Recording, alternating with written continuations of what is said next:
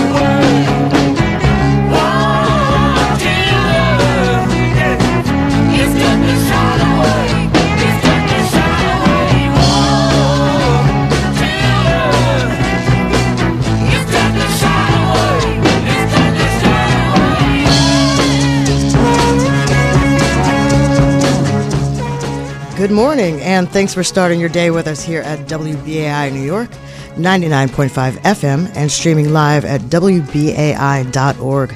I'm Celeste Katz, and this is a special Memorial Day edition of Waking Up. I'm here in studio with Alana and Michael until 8 o'clock today. Juliana Forlano is back on Tuesday. So it's going to be a warm one if you're heading out for the holiday. The National Weather Service says it's going to be mostly sunny today, high near 77 and north winds of 6 to 9 miles per hour, about 65 degrees right now in New York. So, if you're looking to uh, observe Memorial Day, uh, Memorial Day today, you have a lot of options. I'll run down a few of them for you. Uh, Brooklyn's 152nd annual Memorial Day parade steps off at 11 a.m. from 3rd Avenue and 78th Street. It concludes with a ceremony in Cannonball Park featuring a laying of wreaths by veteran service organizations and a 21 gun salute by the Veteran Corps of Artillery. If you're in Queens or Long Island, the 92nd annual Little Neck Douglaston Memorial Day Parade steps off at 2 p.m. It runs along Northern Boulevard from Jayson Avenue to 245th Street. You can also check out Fleet Week ship tours at Pier 88 in Manhattan, the Brooklyn Cruise Terminal, and the Staten Island Homeport Pier. The ships are open to the public from 8 a.m. to 5 p.m. And later this afternoon, there's the annual free Memorial Day concert by the New York Philharmonic. That's at the Cathedral Church of St. John the Divine, 1047 uh, Amsterdam Avenue in Manhattan. The distribution of tickets starts at 5 p.m. Seating is first come, first served. So, the ways that New Yorkers observe Memorial Day is really as diverse as the city itself. And here to talk about this year's commemoration is Jeremy Butler. He's the CEO of Iraq and Afghanistan Veterans of America. He's a graduate of Knox College and the U.S. Naval War College and a commander in the Navy Reserves with nearly 20 years of uniformed service. He joined IAVA with more than 15 years of experience in offering counsel to leaders in the private sector, as well as government agencies, including the Department of Defense and Homeland Security. Jeremy, welcome to WBAI.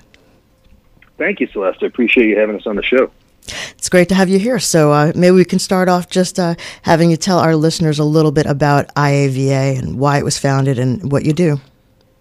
Yeah, so the goal of Iraq and Afghanistan and Veterans of America is to connect, unite, and empower uh, post 9 11 veterans. Uh, despite the name, which sometimes can uh, mislead people a little bit, we really represent all veterans, uh, but with a, a, particular focus on the post 9 11 generation of veterans. Uh, we were founded uh, by a gentleman named Paul Rieckhoff, who returned from a tour of duty in Iraq and just found that um, the conversation and the support uh, for the particular needs of uh, those returning uh, from the post 9 11 conflicts just wasn't really there. And so we began advocating uh, on the halls of Congress and around the country to ensure that legislation that was being enacted was in the best uh, interest of veterans, uh, and that also that we were connecting individual veterans because we found that when they were returning home, they just weren't finding that sense of camaraderie that they had when they were uh, on active duty, uh, and they were they were missing that sense of mission and purpose that they had when they were in the military. So we help connect them, uh, finding jobs. Uh, finding the employment and the care that they need to make sure that they uh, continue to ensure uh, or that they continue to live successful and meaningful lives. And we do that with direct um, support uh, to them uh, and their family members. So we really work tirelessly on behalf of, of all veterans and their family members to, to ensure that they have uh, a lasting uh, and meaningful uh, career sort of after they return from active duty service. And uh, how is IAVA marking Memorial Day this year? I see, for example, you have uh, some requests out for people to help you uh, by participating in a program called Go Silent. Exactly. Go Silent uh, is building on the National Moment of Remembrance, uh, which was a uh, presidential decree passed in 2000 to take a moment or a minute of silence at 3 p.m. local time on Memorial Day today. Uh, and so we have uh, tried to spread awareness of that campaign uh, through a program we call uh, Go Silent. Uh, and it really is just emphasizing uh, that everybody take a minute out of their day to day, regardless of where they are, what they're doing, if they themselves served, or if they have family members that they served, or if they have no connection to the military. Take a minute at 3 p.m. local time, go silent, remember uh, the lives and the sacrifice of those who made the ultimate sacrifice on behalf of their country. Uh, we ask that people help us raise awareness about the, this true meaning of Memorial Day uh, by uh, you posting it on social media. You can use the hashtag Go Silent. You can go to iava.org uh, and sign up and register, and you can uh, state who you're going silent for. If there's a specific specific service member that you want to remember, or if it's service members in general uh, that you want to commemorate, you can register there. Uh, we can help you spread the awareness of it. But we really ask that everyone take uh, at least one minute today uh, to remember the true meaning of Memorial Day and help us spread the word by using the hashtag Go Silent on social media. And when you talk about the meaning of Memorial Day, I think most Americans probably understand that Memorial Day is really a time to specifically honor men and women who gave their lives uh, while serving in the military, as opposed to Veterans Day when we show respect to everyone who has served.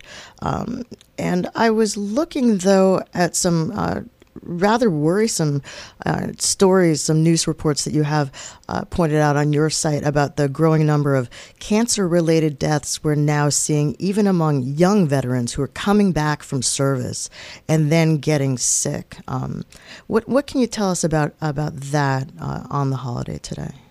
Absolutely, absolutely. So I appreciate you bringing this up. We, we are one of the primary things that we do is advocate uh, in Washington, D.C. and in halls of uh, local congressional uh, areas around the country uh, to raise awareness and to pass legislation that's going to support uh, our veterans and our service members. And one of our, uh, what we call our big six priorities, our number one uh, priority is combating the scourge of veteran and military suicide. but additional one of our big six priorities is um, uh, initiating support for injuries from burn pits and other toxic exposures. And what this is is burn pits are similar to what the name sounds like. They were large open air pits uh, that the military used uh, overseas uh, to burn basically everything uh, that uh, we were throwing out. So we would basically take all of our trash, uh, and this is you know organic and inorganic trash, douse it with jet fuel, and light it on fire. And at some of these larger bases, these fires would burn twenty four seven. And if you happen to be downwind of these in your barracks, where you stood guard post, uh, simply where you lived and ate, uh, you would be breathing in these fumes uh, constantly. And what we have found is there has been a definite rise in service members coming back uh, with uh, airborne uh, contaminant related uh, diseases and cancers that are most likely connected directly to their exposure to these bone pit, burn pits and other toxic exposures. So what we're trying to find fight for is legislation that will make sure that the Department of Defense and the VA are um, tracking everyone that was exposed to these uh, burn pits, uh, that we know what was in those burn pits, and that the VA can then begin the process of identifying where there are uh, connections and make sure that our service members that do become sick from these are getting the medical treatment uh, provided to them by the government that they deserve. And then, sort of relatedly, I had also uh, been reading some stories about uh, the so-called blue water Vietnam veterans who mm-hmm. uh, were similarly uh, affected by uh, not having been uh, physically on land, but still being exposed to contaminants and, and experiencing the, the effects of that much later in their in their lives. Exactly. Yep. And so uh, what you're referring to is the Agent Agent Orange exposure, mm-hmm. which so many Vietnam uh, service members uh, were exposed to, and which uh, they frankly continue to have to fight uh, for the government to recognize that their illnesses were caused by that Agent Orange, expo- Agent Orange exposure. So we call the burn pits the Agent Orange of our generation. Uh, we're fighting uh, to make sure that the government will recognize the harmful effects that uh, resulted from uh, our service members' exposure to these burn pits because we don't want them to have a similar thing where the Vietnam veterans continue to fight 40 years later uh, for recognition and coverage uh, of those exposures. So we're hoping to be able to um, fix this now, get some legislation passed, and have the VA and the government uh, make sure that they are. Uh, taking care of our veterans when they come back because it, it is you know it's it's shameful um, they were it was fortunate that the Blue Water Navy Act passed, and so what that does is it uh, gives a presumption to exposure uh, to those uh, personnel that served on ships offshore, where they still uh, might not have been in the direct drop zone of where Agent Orange was, but they were affected by it by the winds that then blew it out to sea and onto the ships where they were serving. So uh, this is small steps in the right direction, and we want to make sure that it doesn't uh, take another 40 years uh, for all of our service members who are exposed to toxic exposures uh, to get the coverage that they need. You're listening to WBAI New York 99.5 FM and streaming live at WBAI.org. This is Waking Up, and I'm Celeste Katz. We're speaking with Jeremy Butler. He's the CEO of Iraq and Afghanistan Veterans of America. And uh, Jeremy, uh, it seems like politics uh, always manages to make its way into everything. Looks like uh, this Memorial Day weekend, uh, probably no different. I wanted to ask you about uh, a lot of stories that have been coming out about IAVA, other veterans group, taking some issue with uh, Mayor Bill de Blasio. He's running for president. Uh, recently, uh, met with veterans in Nevada, but uh, from what I understand, you are saying uh, hasn't really shown the same willingness to sit down with veterans right here in New York. Exactly, and you know what we always push for is for all local uh, leaders, uh, especially those who you know claim, as most do, to support our veterans, to support our military, uh, you know, put some action behind those words. And if you uh, are in that position to be an elected leader uh, within your community, then you really do need to be meeting with veterans to understand what uh, our issues are, where we need additional support, and where we can work together. And um, you know, we haven't seen that. Uh, from the mayor as much as we would, and so now that he's running for president, it seems like there's a greater emphasis on uh, meeting with veterans and this isn't surprising. We find too often that uh, folks that are running for office are more than happy to use veterans as an applause line, uh, as a means to show how devoted that they are to the country. Uh, but we want to make sure that they're putting their actions uh, behind their words uh, and not. Uh, you know, making proposals that would reduce the benefits going to the veteran community um, but actually stepping forward, meeting with veterans, understanding their needs, uh, and working to ensure that the local government is providing everything that they need uh, to survive and thrive. And does does that response, or maybe lack of response, uh, surprise you from the mayor? Given that, uh, for example, his father and his wife's father both served uh, in the army, uh, they do have a military, uh, you know, military history, if not themselves, but in their past. Would you expect something different from him? Absolutely. I mean, we expected from all elected officials uh, to be leading uh, in the area of providing veteran services and uh, outreach to the veteran community. Uh, but it's especially surprising uh, given that New York City has such a large and storied history uh, connection to the military, and that extends to those who, who have personal connections to the military. And frankly, that's a, re- a diminishing segment of our society. More and more, we find that you know, the average citizen does not have a direct connection to the veteran community. And so it is helpful uh, when an elected leader does have that direct connection. You know, we really do expect even more uh, from him or her. And so uh, we definitely would like to see a greater emphasis, a greater outreach uh, to the veterans community, especially when we have such an active veterans community within New York City. New York City Veterans Alliance is an incredible organization that we work with uh, regularly. Uh, they really led the way in raising this issue um, about the mayor, mayor uh, meeting with um, veterans uh, outside of New York City, but not providing the same emphasis uh, on those within the city. And so uh, we applaud them and want to work tirelessly with them to ensure that not only the mayor, but the mayor's entire administration is really putting the focus uh, on veterans and providing uh, them with everything that we need uh, to survive and thrive in the city. Because, frankly, that's a way of attracting additional great talent to the city to show uh, the country, especially uh, during this week of Fleet Week, uh, that not only do we support the Navy and the Marine Corps, but we support the entire military and veteran community. And uh, before we let you go, I just want to switch gears for one second and ask you about uh, something that I've been interested in uh, personally. Um, IAVA has a program now to advance recognition of the service of women in the military with a campaign called She Who Borne the Battle. Can you just tell us a little bit about that? Absolutely. So that's another, I spoke of uh, two of our uh, big six priority areas uh, combating uh, suicide amongst uh, service members and, and, veterans. The other was the burn pits that we talked about. And another one of the big six is recognizing and improving services uh, for women veterans. Women veterans are the fastest growing demographic within our uh, military and veteran community. Uh, they make up about 20% of our military today, and that's a number that's only going to continue to rise uh, now that we've opened nearly every um, basically military job to women. Uh, so, but what we need to see is a corresponding then um, effort to ensure that women veterans are uh, not only seen as being equal to their male counterparts, but also that then uh, the government and the military is taking care of uh, those female veterans when they return uh, from service and are uh, going to their VAs to get the care that they have earned and deserved. they're not uh, when they walk in, you know, asked if they're there for their husband or their or their father, but they're recognized as being veterans in their own rights.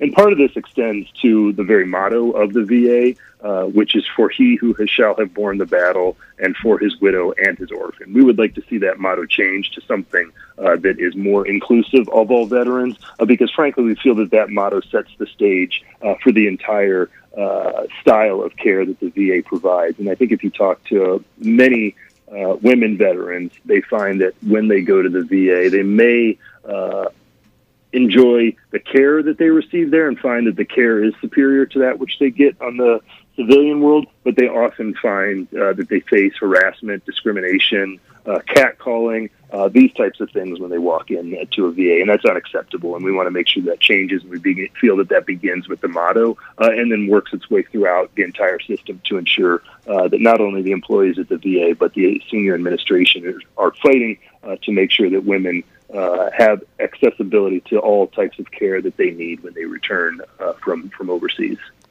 And Jeremy, where can people learn more about IAVA and your programs and your work? Yeah, please go to iava.org. Very simple. Iraq and Afghanistan Veterans of America, iava.org. Uh, you can look up our entire policy agenda uh, large document detailing everything uh, that we are focused on. You can see our big six, which are our top priorities for the year. Uh, you can connect. You can uh, sign up to receive um, information about everything that we're doing. You can join and become a member of IAVA. IAVA is open to all uh, personnel, be you currently active, uh, be you a veteran, uh, be you simply a, a civilian supporter uh, who wants to make sure that our country is taking care of our veterans and our military. So please go to iava.org uh, and join uh, and become a member, and also go onto social media and use the hashtag Go Silent to make sure that we are tracking and, and remembering the true meaning of Memorial Day. Jeremy Butler is the CEO of Iraq and Afghanistan Veterans of America. Jeremy, thank you for joining us today on WBAI. Thank you, Celeste. I appreciate you having us on. You're listening to Waking Up here on WBAI New York 99.5 FM and streaming live at WBAI.org. I'm Celeste Katz here with you until 8 o'clock for a special Memorial Day edition of the program. It's going to be uh, getting up to about 77 degrees today in the metro area if you are planning to get out for the holiday. Uh, just a reminder that uh, because it is Memorial Day, government offices, including the DMV and the courts, are closed. Public schools are also closed, and alternate side parking rules are suspended. Some mass transit services are running on holiday or Sunday schedules, so check nyc.gov and mta.info for more information on that. So, if you're enjoying today's uh, program, uh, special programs like this, and all the programming that we have uh, throughout the week, day and night around the clock, and we hope you are, uh, we'd ask you to please consider, uh, consider showing your support for WBAI by making a donation to our More Than Mics campaign uh, so that we can build a new studio and bring you even better sound, take more of your calls, so that you can tell us what's going on in your mind. Please give us a call 516 620 3602, or you can just go to WBAI to donate. You can also even just text WBAI to 41444 on your smartphone. And we're really close to reaching our goal for the spring fundraising drive. Please help us cross that finish line. Show your support for independent, commercial free radio. The number again 516 620 3602. 516 620 3602. Or you can go to WBAI. You can choose a gift as our thanks for your generous support uh, for all the news, cultural, musical programs that you love and that we've been proud to bring you here at BAI for 60 years. Uh, we have a, a, a, number of special treats for you. Uh, you know, the tote bags, t shirts, caps, uh, everything with the BAI logo so you can actually wear your support, show people that you stand for non corporate, non commercial, independent community programming. 516 620 3602 is the number to call. 516 620 3602 or just go to WBAI.org. Please make your pledge right now. Any amount helps, and we will be very, very grateful uh, for your support. Uh, if you want to stay tuned for just a moment, we will be right back with another special guest.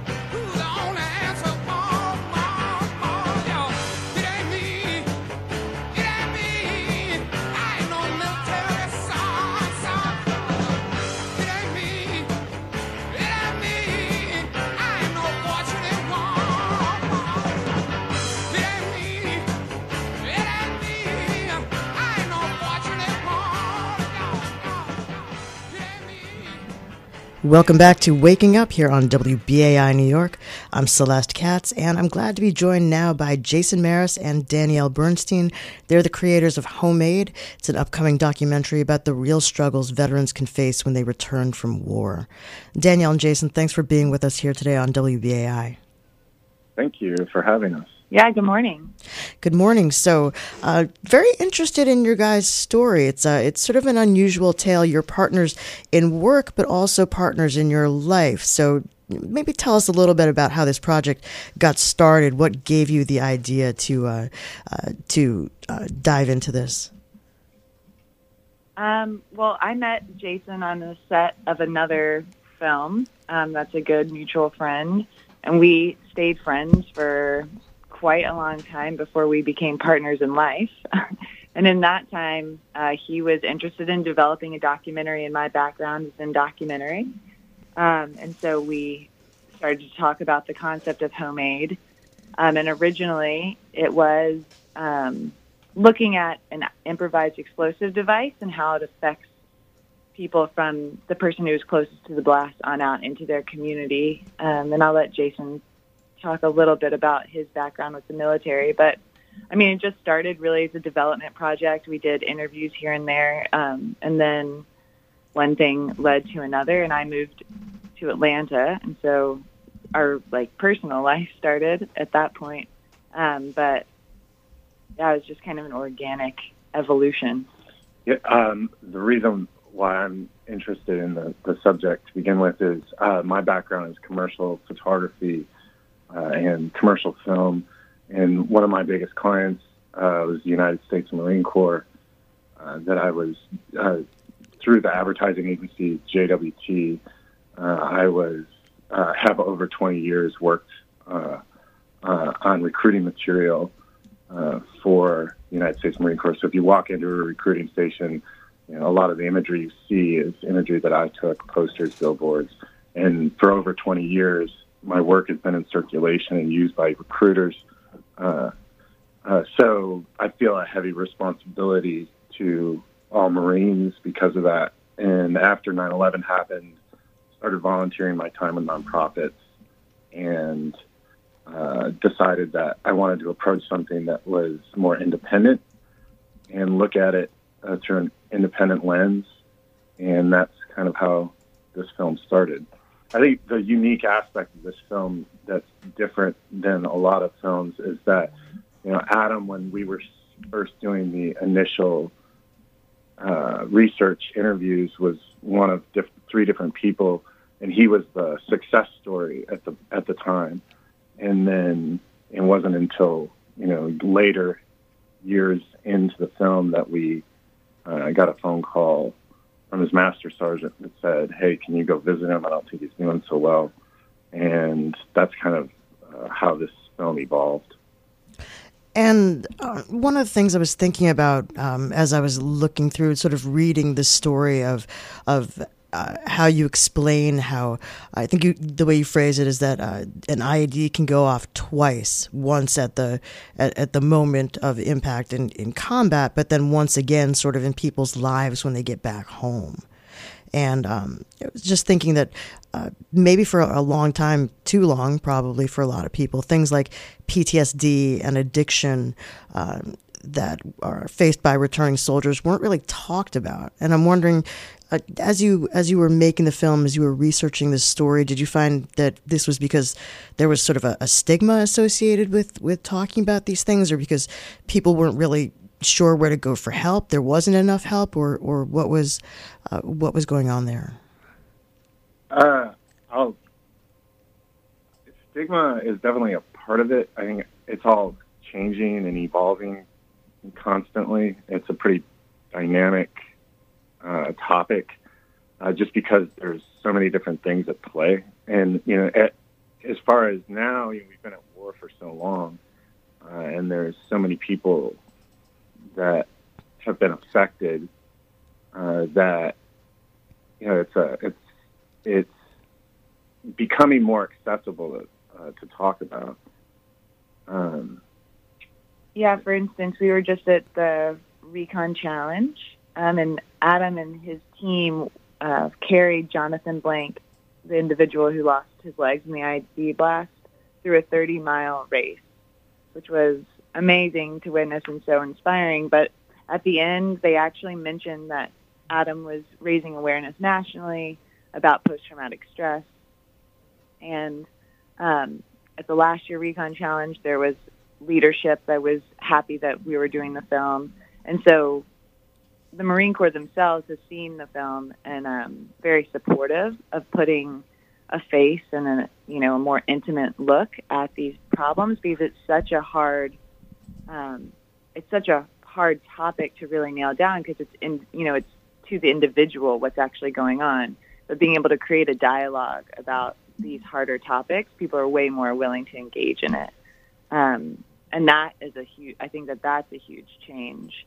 Um, and very important in just creating that intimate conversation and knowing that you're not alone when you're going through the struggles. The ability to seek care is a totally different, very complex and changing landscape mm-hmm. because although there's a lot of really wonderful things going on um, with people looking at more integrated care programs and military leadership encouraging people to reach out for help, there's you know a push for more holistic approaches. It's still happening. A lot of those things are still happening in silos, um, and often, which is a historical problem, people reach out for help and they actually don't get the help that they need in the timeline that they might need it, mm. or they get prescribed. Like when Adam reached out for help, what makes also his story really um, interesting and also a great call to action is that Adam was not in denial that he needed help, and he reached out several times, um, and it kind of led him down this road to being overprescribed. Um, and so he, by the time you know, like a couple years into being in his more civilian role as a student, um, he was on over 20 medications. You're listening to WBAI 99.5 FM New York and streaming live at WBAI.org.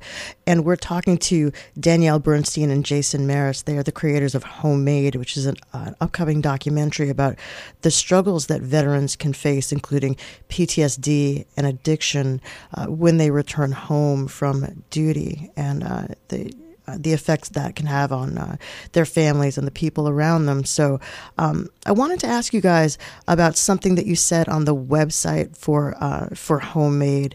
Which, by the way, if you're listening and you want to check it out, it's uh, homemadethefilm.com. Uh, you make a reference here that I found interesting to quote the empathy gap between civilian and military communities. When you use that term empathy gap, what what do you mean? Uh, typically, there's a big divide between the civilian population and the military population. Uh, just so it, it becomes, oh, you went to war, and then it's such a unique experience, and the training that they go through is such a unique experience.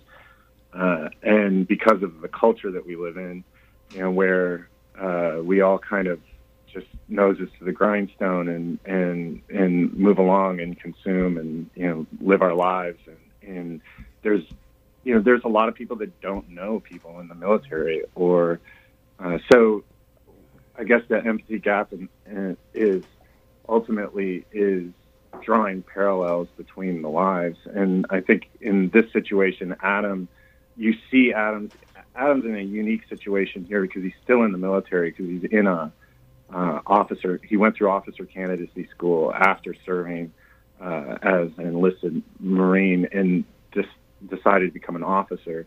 So after he went through officer candidacy school, he went to college and just kind of plopped down into society uh, and had all of the same uh, how you know you start to look at like transitioning into that role and the intimacy of the film is you're seeing behind the domestic curtain. So you're seeing all the things that we all deal with on a daily basis. You know how, uh, you know, having to get in his instance, having to get good grades, having to make the bed, having to do the dishes, having to clean the house. You know, and then all the relationship struggles that come up you know, that I think a lot of people can identify with uh, it, it, different aspects of the film. So it, it's the military side of it is uh, one small portion of the film, and really what you see is how the family is affected, you know, behind a closed door.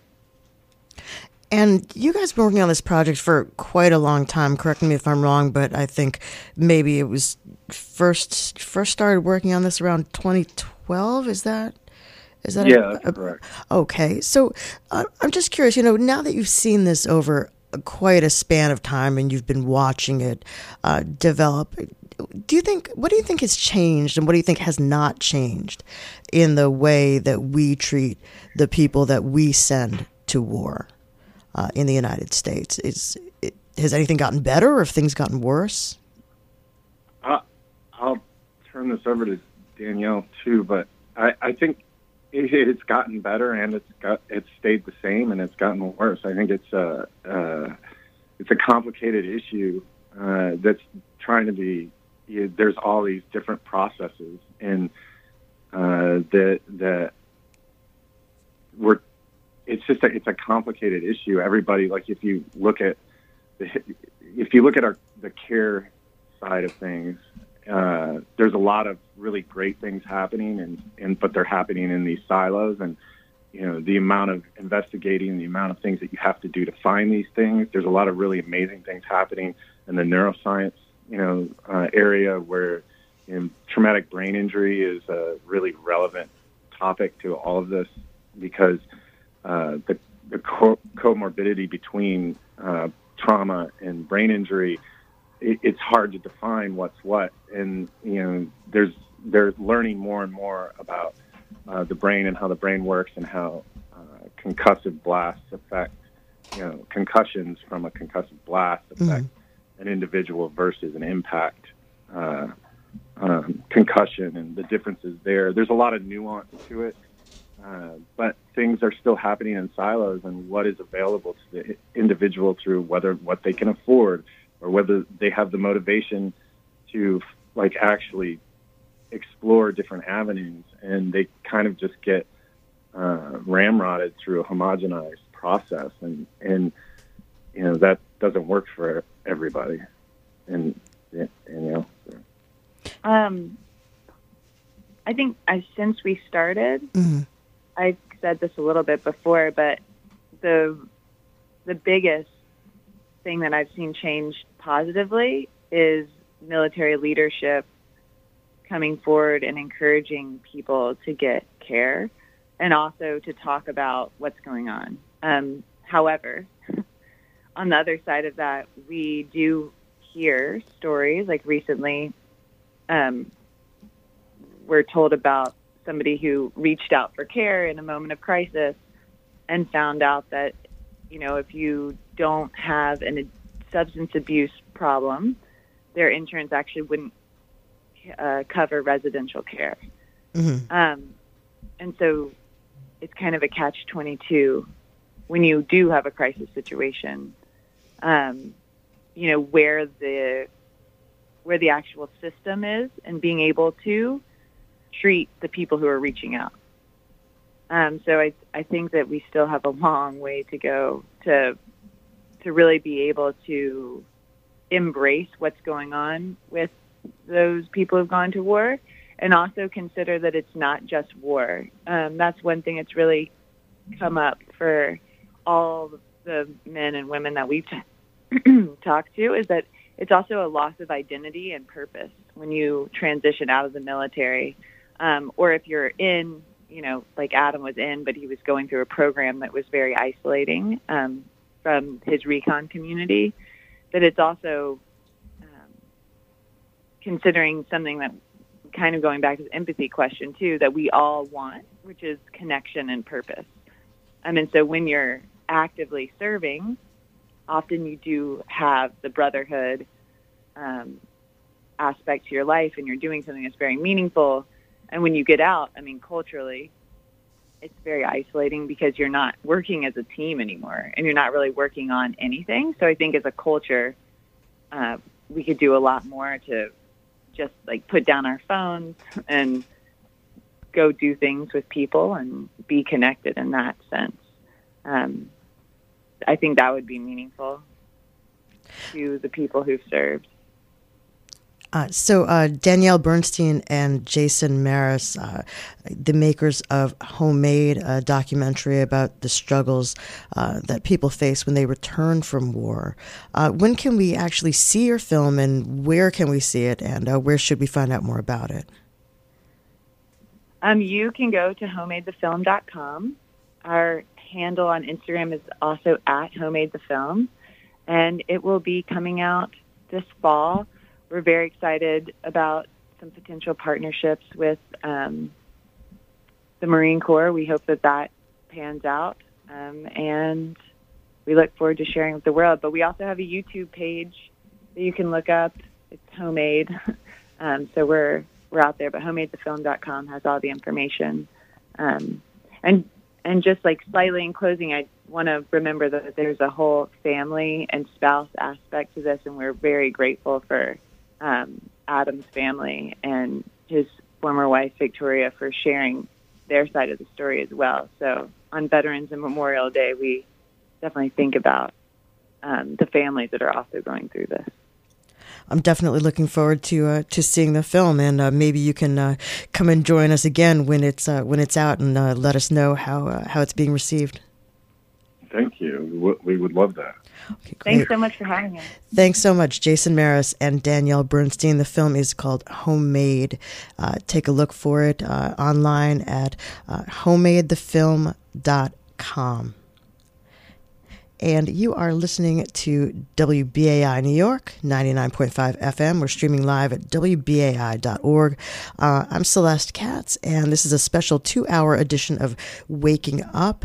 Uh, we really appreciate uh, all your support uh, this morning and every morning. Uh, if you want to show your support with a pledge, uh, we would really appreciate it so that we can keep bringing you this kind of public affairs programming, so we can keep bringing you cultural programming, music programming, programming about news and about your communities and about uh, stuff that you don't get basically on other radio stations or on television. This is something very, very unique. And uh, the best way to keep us going, help us uh, stay on the air and bring you more of this programming, give us a call 516 620 3602. 516 620 3602, or you can go to WBAI.org. Check out our More Than Mics campaign. That's our, uh, that's our big plan to rejuvenate our studio space. Uh, you can also make a recurring monthly donation. We have something called the WBAI Buddies program, where you can just set it up. It uh, automatically uh, gets deducted every month, as big or small an amount uh, as you would like, but uh, every little bit helps. We really, really would appreciate it it, uh, please give us a call 516 620 3602. Make your pledge right now. 516 620 3602 or go to WBAI.org and stand up for independent commercial free radio today. We are going to take a quick break here. Uh, then we'll be back with uh, one more guest to round out this hour. I'm looking forward very much. You're listening to WBAI New York.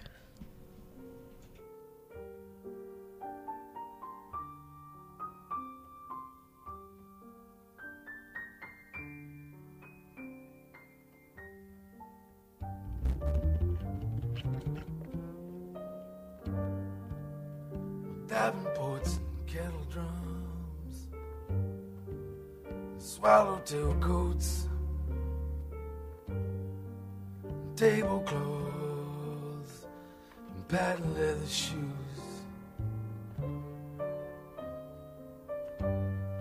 Bathing suits and bowling balls, and clarinets and rings.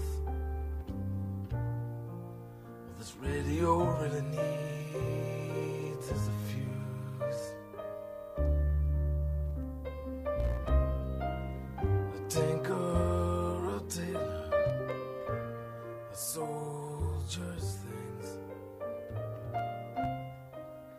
rifle, his boots full of rocks. Oh, and this one is for bravery. When this one is for me. And everything's a dollar in this box.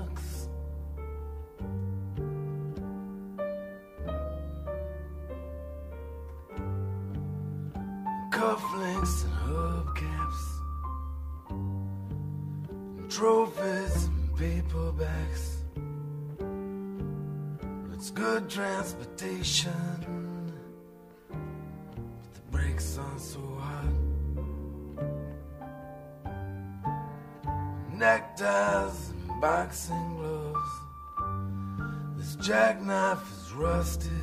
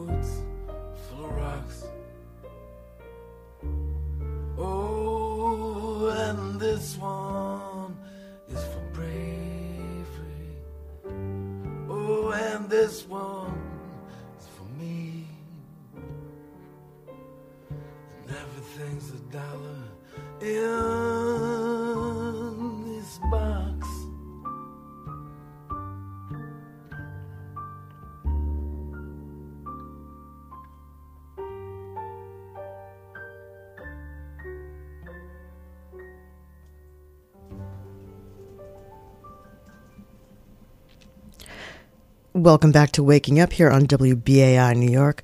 Uh, I'm Celeste Katz, and uh, you are listening to a two hour special edition of Waking Up today. Uh, we're focusing on Memorial Day and uh, what it means, what it should mean, how people are observing it. And uh, to help us out with that right now, we are lucky to be joined by Kristen Rouse. She is the president and founding director of the New York City Veterans Alliance. Uh, Kristen has served as a non commissioned and commissioned officer in the U.S. Navy, Army, excuse me, the U.S. Army, Army Reserve, and Army National Guard for more than 23 years and has spent a total of 31 months in Afghanistan over three tours of duty. In civilian life, she's worked with the New York City Office of Emergency Management and as a professor of writing and literature. So, Kristen, really glad to have you on the program. Thanks for being with us. Thank you so much, Celeste. Thanks for having me on. Uh, so, before we get into some political news about uh, our mayor, which uh, which I know that uh, uh I'd be interested to ask you about, uh, maybe you could just uh, start us out by telling us a little bit about the alliance and what you do and how you're marking this Memorial Day. Sure. the New York City Veterans Alliance is a is a young, member-driven, grassroots policy advocacy and community building organization. We focus on policy advocacy here locally uh, in New York City.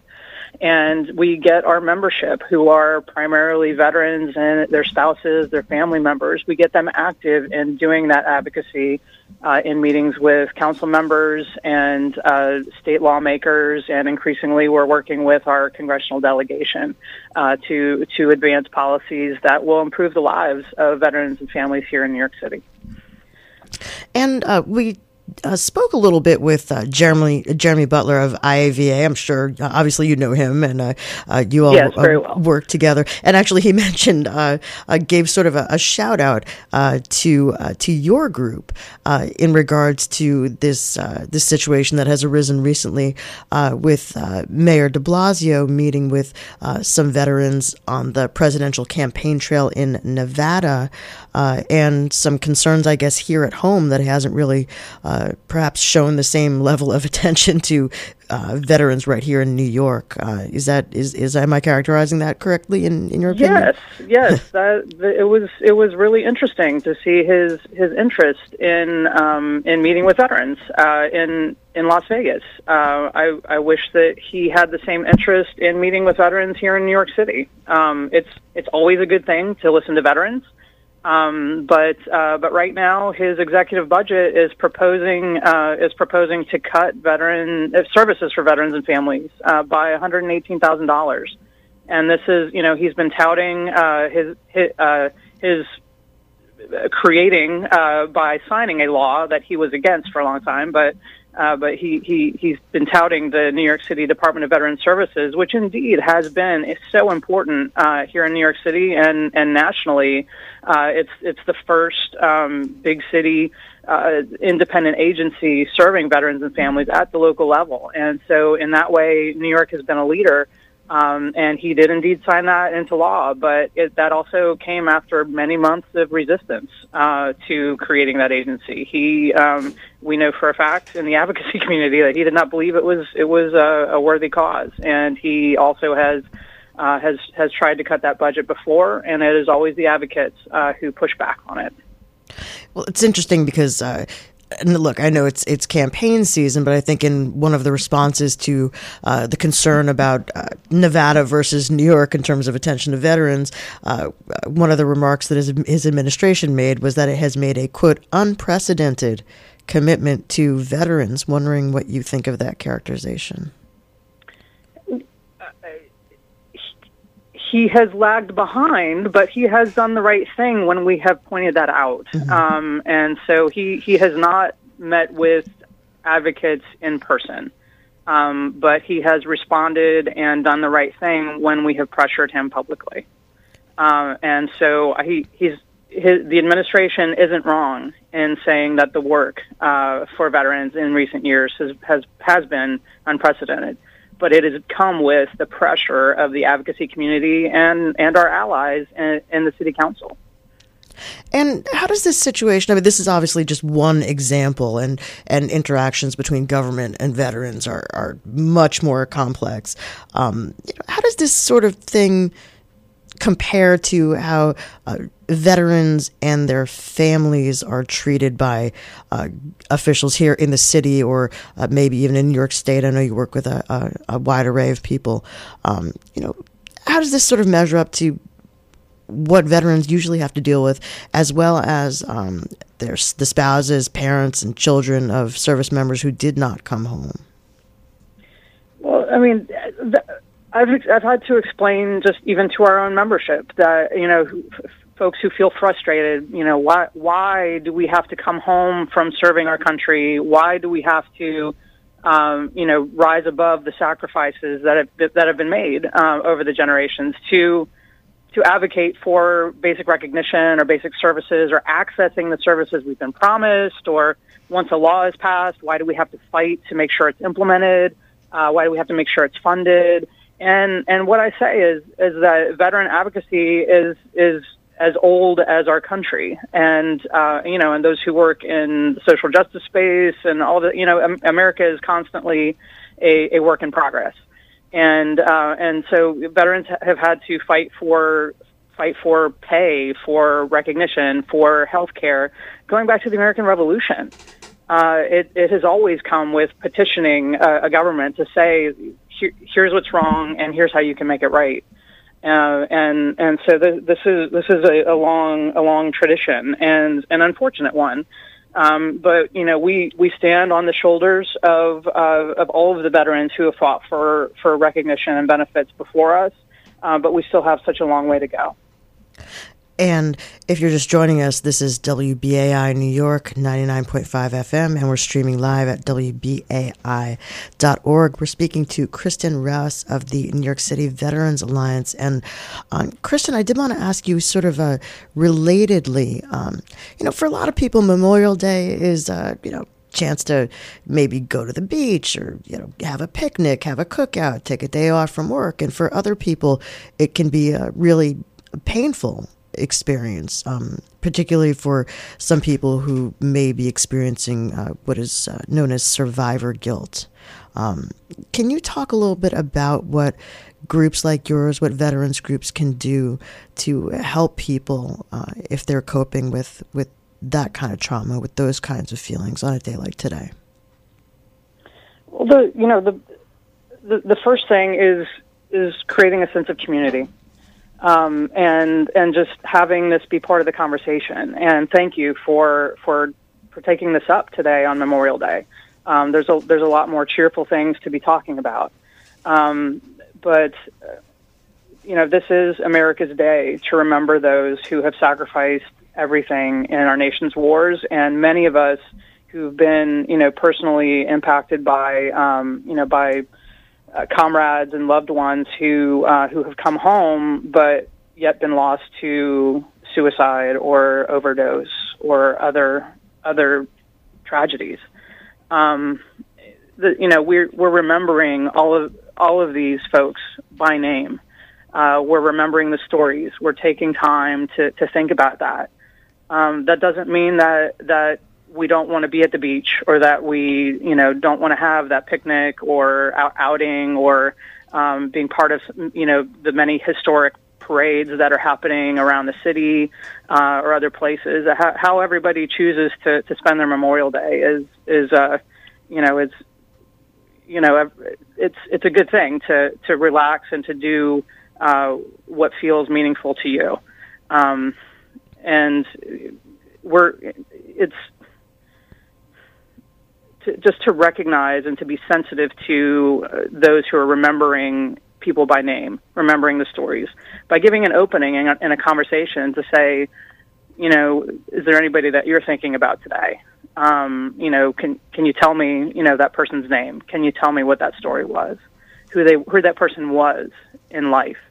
Um, not just what happened overseas or what happened at the end but who who was that person in life and speaking the names and and telling the stories of of of who they meant to their loved ones is really like today's that day.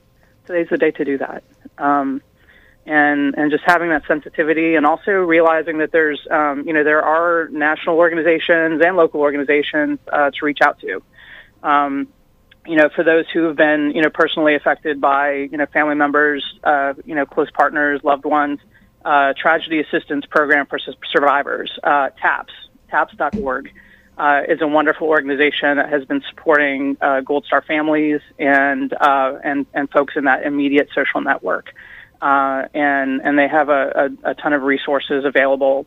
Um, also, if if it's a you know if if you're if you're feeling an intensive sense of crisis about this, the Veteran Crisis Line um, is also an important important resource um, to, to let folks know that it's out there. Uh, or if you're concerned about somebody uh, who's a veteran uh, and and think that, that somebody might be harming themselves, uh, the Veteran Crisis Line, which is 1-800-273-8255, that's a resource that's available to you 24 7 because we certainly don't want to lose anybody else. And Kristen, how can people find out more about uh, the New York City Veterans Alliance if they want to join, if they want to find out more about your programs and the work that you do? Where should they go? Yeah, so our website is nycveteransalliance.org, and you can also follow us on Twitter at NYC Vets Alliance. Uh, we're on Facebook, we're on Instagram, uh, New York City Veterans Alliance.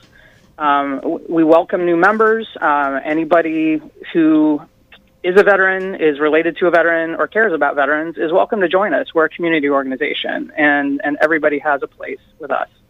Uh, we're nonpartisan, uh, but we, we make things happen for veterans and families here in New York City. As I mentioned, we have a lot of work to do, and uh, there's a lot that can be done at the local level to improve lives and to and to create that community that we all need. Kristen Rouse of the New York City Veterans Alliance, thank you so much for being with us here at WBAI on this Memorial Day. We really do appreciate it. Thank you, Celeste. You're listening to WBAI's Waking Up. We're going to take a short break and then we'll be back with more programming. Don't go away.